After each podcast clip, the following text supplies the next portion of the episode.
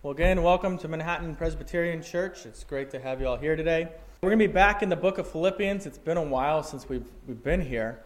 And after today, we're going to be in here just two more weeks in the book of Philippians. And then, God willing, on February 1st, we're going to begin working through the book of Ecclesiastes. It's an Old Testament book, uh, one of the wisdom books. And after that, we'll, we'll see what we're going to do there. We're not certain about that yet. But today, we have a beautiful text, challenges what we think about uh, in our heads as well as what we actually do working out in our lives. So if you've got your Bibles, please turn to Philippians 4. If not, you can follow along in your bulletins. Our focus today is going to be on verses 8 and 9, but I'm going to begin reading back in verse 4 just to give a little further context. So, Philippians 4, verse 4 Rejoice in the Lord always. Again, I will say, rejoice. Let your reasonableness be known to everyone. The Lord is at hand. Do not be anxious about anything, but in everything, by prayer and supplication, with thanksgiving, let your requests be made known to God. And the peace of God, which surpasses all understanding, will guard your hearts and your minds in Christ Jesus. Finally, brothers, whatever is true, whatever is honorable, whatever is just, whatever is pure, whatever is lovely, whatever is commendable, if there is any excellence, if there is anything worthy of praise, think about these things. What you have learned and received and heard and seen in me, practice these things, and the God of peace will be with you. In 1863, the Russian author, see if I can pronounce this, I'm from Texas, so probably not, Fyodor Dostoevsky Evsky. Did I get anywhere close? Some of you might know. Anyway, he wrote this essay that was called Winter Notes on Summer Impressions. And in this essay, he gave this following challenge. He said, Try to pose for yourself this task not to think of a polar bear. It seems simple enough. Just don't think of a polar bear. Uh, but this simple challenge has become a difficult question to answer, even for researchers now 150 something years later. There's been numerous studies with this, this challenge to it, uh, trying to figure out this simple question How do you stop thinking about a white bear? Uh, one experiment had participants raise their hands and they said, Go ahead and, and put your hand down when you've stopped thinking about the white bear. What do you think happened? White bear back and forth. Every time they thought they'd forgotten, suddenly there it is in their mind as they're remembering that they were trying to forget about a white bear. What they found was what Dostoevsky, I won't pronounce it again, the author discovered in 1863. Uh, you see, his full statement was this Try to pose for yourself this task, not to think of a polar bear, and you will see that the cursed thing will come to mind every minute. In fact, uh, what we've learned is that when we only attempt not to think about something, we often get obsessed with the very thing we're trying not to think about. We quite literally cannot get it out of our minds. This mental dilemma has proven it nearly impossible to accurately assess today how often people think about various topics and ideas. You can likely assess your own memory, though, your own thoughts, what goes through your own head during the day to some degree. Uh, consider it. What did you think about today? What went through your mind today? Was it food you want to eat?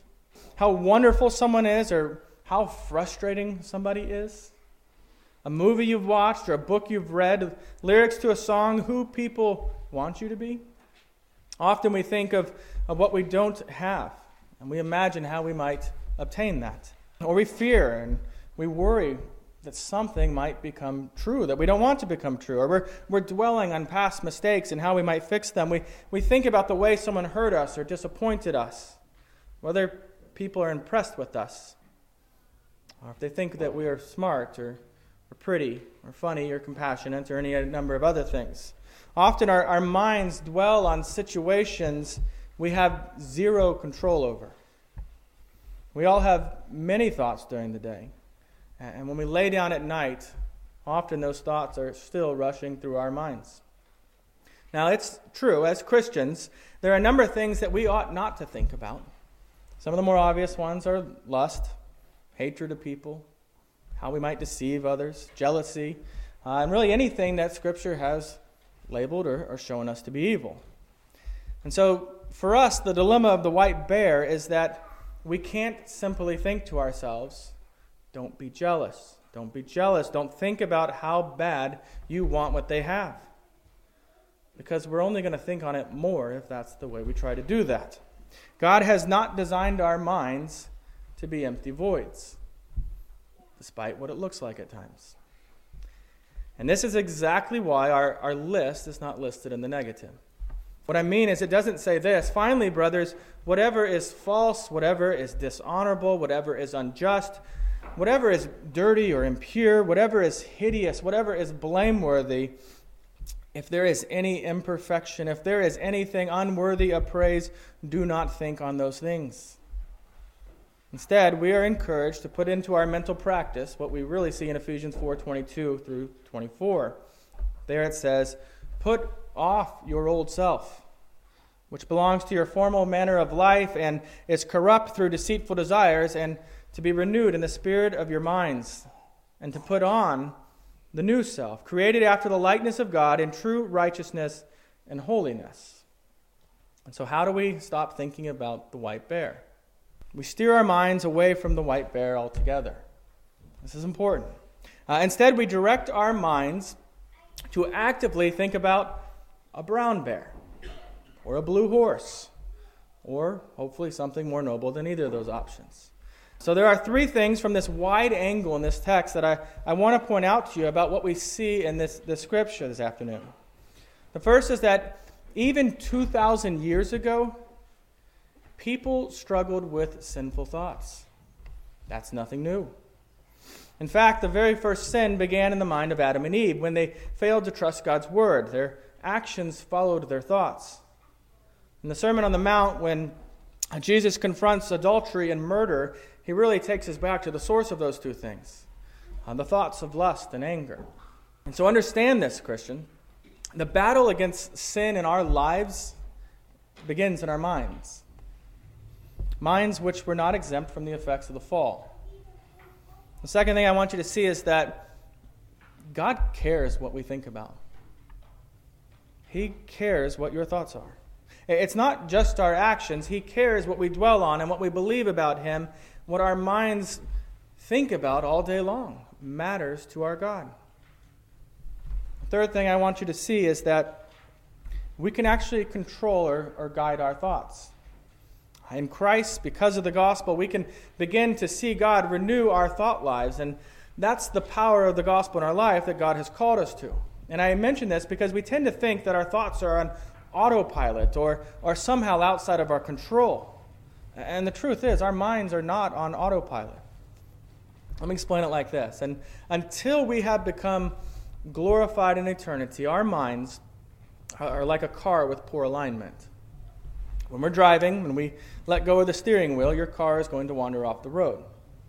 Uh, if we don't remember that, you know, we can steer this car, we actually have some control over it, then, then really we're going to drive right off that road into a ditch. And when our minds wander away, as we can expect they will, as they wander into lust and hatred and, and unrighteous anger, we must remember I can steer this car. I can direct my mind back on the path that God has given me. And so while we, we can't step in and, and steer our dreams at night, God has given us the ability to steer our thoughts. Uh, we are not just along for the ride. I think that's an important distinction that we understand that. That's why God can and He does give us a text like we have before us today, a text that is telling us exactly how it is we ought to think. It's the same thing we see in 1 Peter 1:13 where it reads, "Therefore, preparing your minds for action, and being sober minded, yet your hope fully on the grace that will be brought to you at the revelation of Jesus Christ. Did you catch that first part? Preparing our minds for action. Colossians 3 2 says something similar. It reads, Set your minds on things that are above, not on things on earth. Romans 12 2 says, Do not be conformed to this world, but be transformed by the renewal of your mind. And 2 Corinthians 10:5 reminds us that uh, as Christians we are to take every thought captive to obey Christ. All of these verses and, and many more direct us to be active in guiding our thoughts. And so we can and we should be engaged in this battle. Truth is, I think one of the reasons that Christians today have a failing struggle with sin is that we've given up this, this battle of our minds. But never forget, so long as there is air in your lungs, it is not too late to take up this battle. It is of, of great importance for us, great importance for us, Christian, that we give our minds to Christ's Lordship, that He is the Lord of our life, including our minds.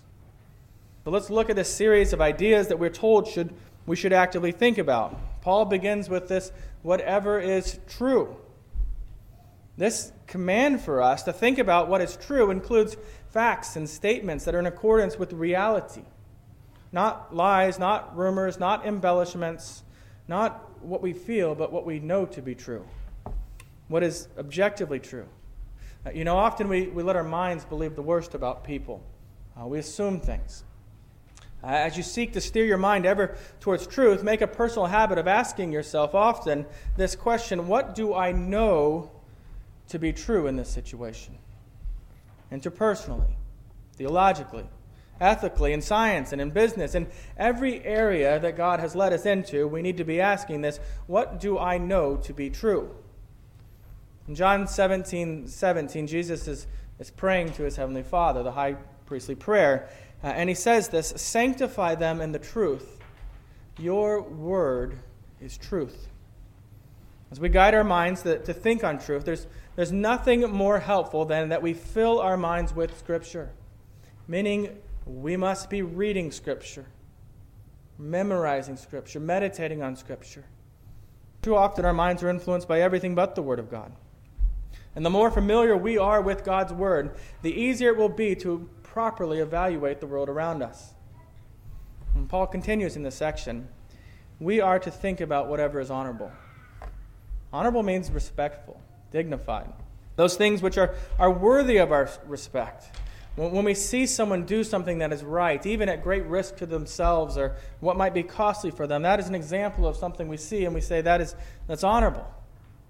When we put this into practice, we, we ask ourselves, what's the best possible opinion we can have of our family or our coworkers or, or really even those people that we naturally dislike? To direct it to dwell on what is the best possible opinion of that person rather than the worst possible opinion. Next, our text says that we are to think about whatever is just. This is about what is morally right and fair. Not fair by man's standards or, or some internal sense, but fair by God's standards. And we see a situation, we evaluate what would be a fair response, a right response. Or when wrong is done to us. This is when our minds typically go to it. Uh, our sinful minds tend to, to contemplate revenge.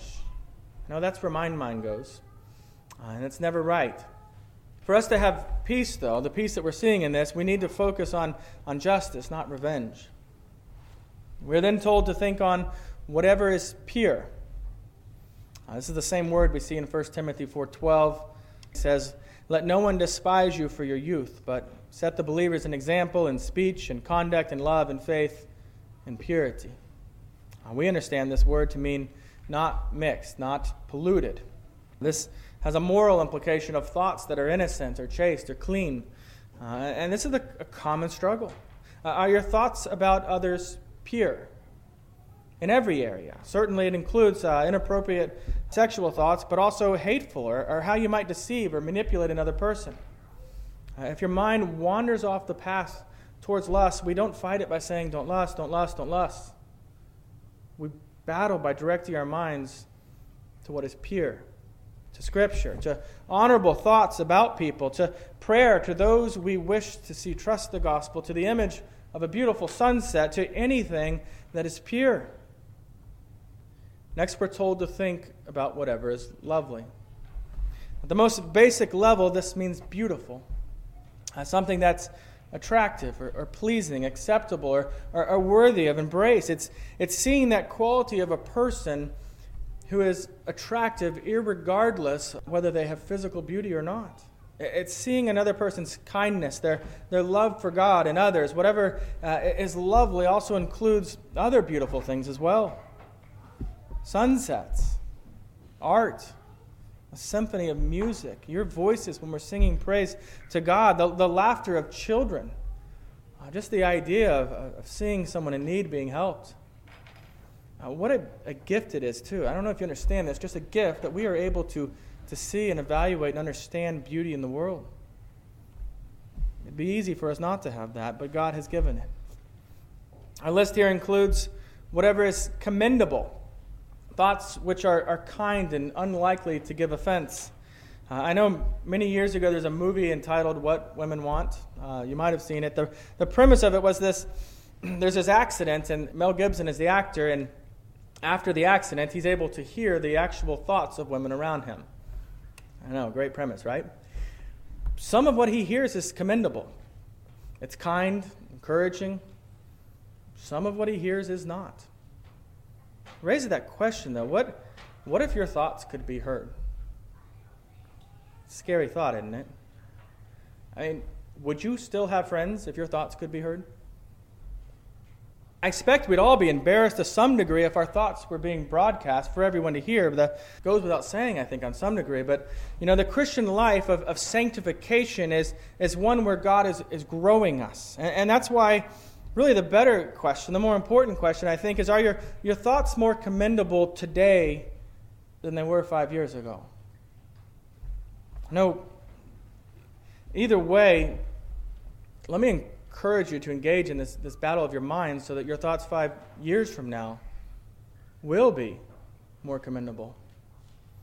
The last two things on our list is if there is any excellence, if there is anything worthy of praise, we should think on that.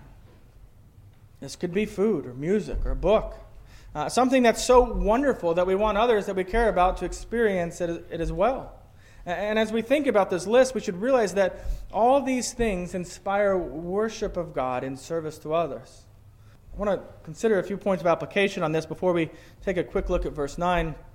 Uh, Romans 8 6 reads this, or says this uh, To set the mind on the flesh is, is death, but to set the mind on the spirit is, is life and peace. Paul's talking about the need to have our minds set on spiritual things to be spiritually minded Christians, uh, to think about the sort of things that we've, we've just seen in our texts. Things like the Word of God and, and ways to pursue what is commendable and to walk away from lust, so that we might see people and all things through the, the lens of the gospel to see rightly. But really, the, the first question you need to answer for yourself, to give an honest answer to, is this Do you even want to be spiritually minded? It goes almost without saying, but, I, but it needs to be answered. Do you even want to be spiritually minded? Do you want to think about what is true and lovely and pure and, and so on? See, this is a heart question. And, it, and it's a question that we need to answer to know, uh, uh, you know, are we content to set our mind on the flesh, or are we willing to fight the difficult battle of directing our mind towards spiritual things? Where are your thoughts in idle moments? Do you go where they go or do you direct them?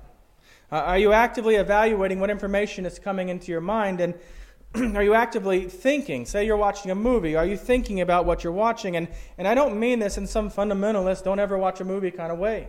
I mean, when you watch a movie, are you aware if they have you rooting for someone to leave their husband? Are, are you aware if they have you rooting for the criminals to succeed? Do you even know that's happening? Don't be brainless. Think through, with a biblical worldview, everything that your mind is engaged in. Are you dwelling on what frustrates you about life? Or are you dwelling on the, on the blessings of God? Where does your mind go? And, and that's true relationally as well. Ask yourself when you are in conflict with people Am I jumping to conclusions about them that I don't know to be true? Am I assuming the worst about them or the best about them? This week, I, I, want you to return to this verse. Read it again. Go back to it. And I want you to think through situations in your life and, and put it into practice. That, that's really the point of this last verse, verse 9, where, where we get into what it, what it means to put this into practice. It says, What you have learned and received and heard and seen in me, practice these things, and the God of peace will be with you. We've seen this theme before in Philippians and earlier chapters this, this idea of imitation and this idea of, of, of the peace of God in, in earlier places. The major point here, though, is that we aren't just to think about these things, we are to put them into practice. In fact, we haven't really learned what Scripture is teaching until we're living out what it has taught.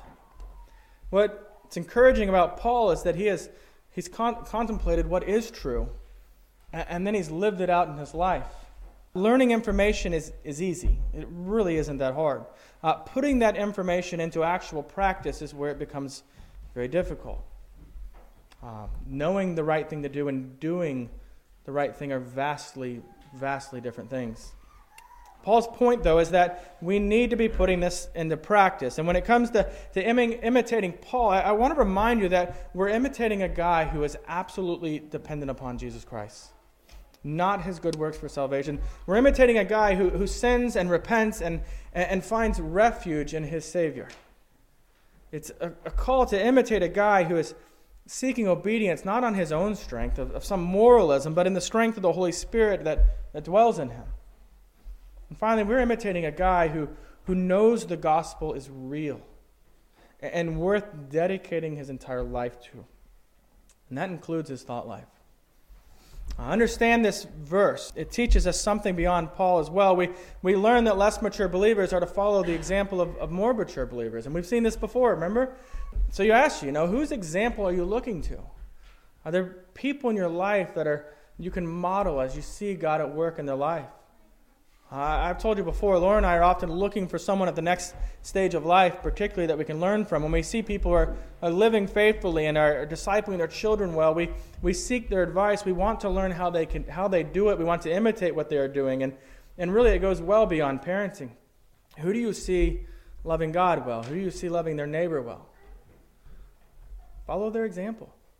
Uh, I remember learning a, a friend of ours who kept this list of, of names and children names of the people who lived in the houses around them. And, and it was a great idea because they did it so they could learn their names and actually talk to their neighbors by, by name. It was a way to love their neighbors well. Uh, and it wasn't our idea, but after seeing this, we, we began to imitate it, and it's been a wonderful blessing uh, in our lives. And then the other side of, of imitation.